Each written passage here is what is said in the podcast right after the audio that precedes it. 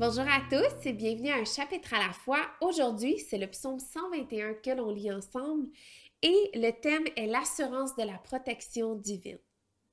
Je lève mes yeux vers les montagnes. D'où me viendra le secours?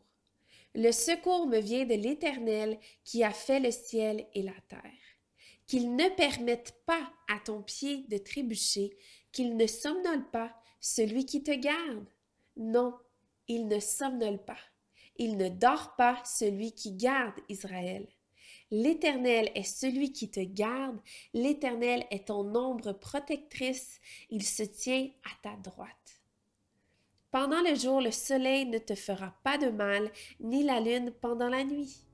L'Éternel te gardera de tout mal, il gardera ta vie.